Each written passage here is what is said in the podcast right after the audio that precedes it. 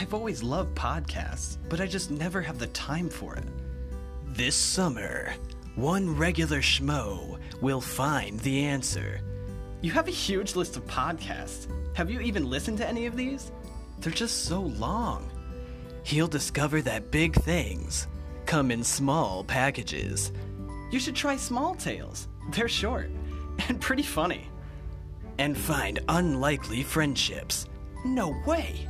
It's perfect! Small Tales with Jake Critcher.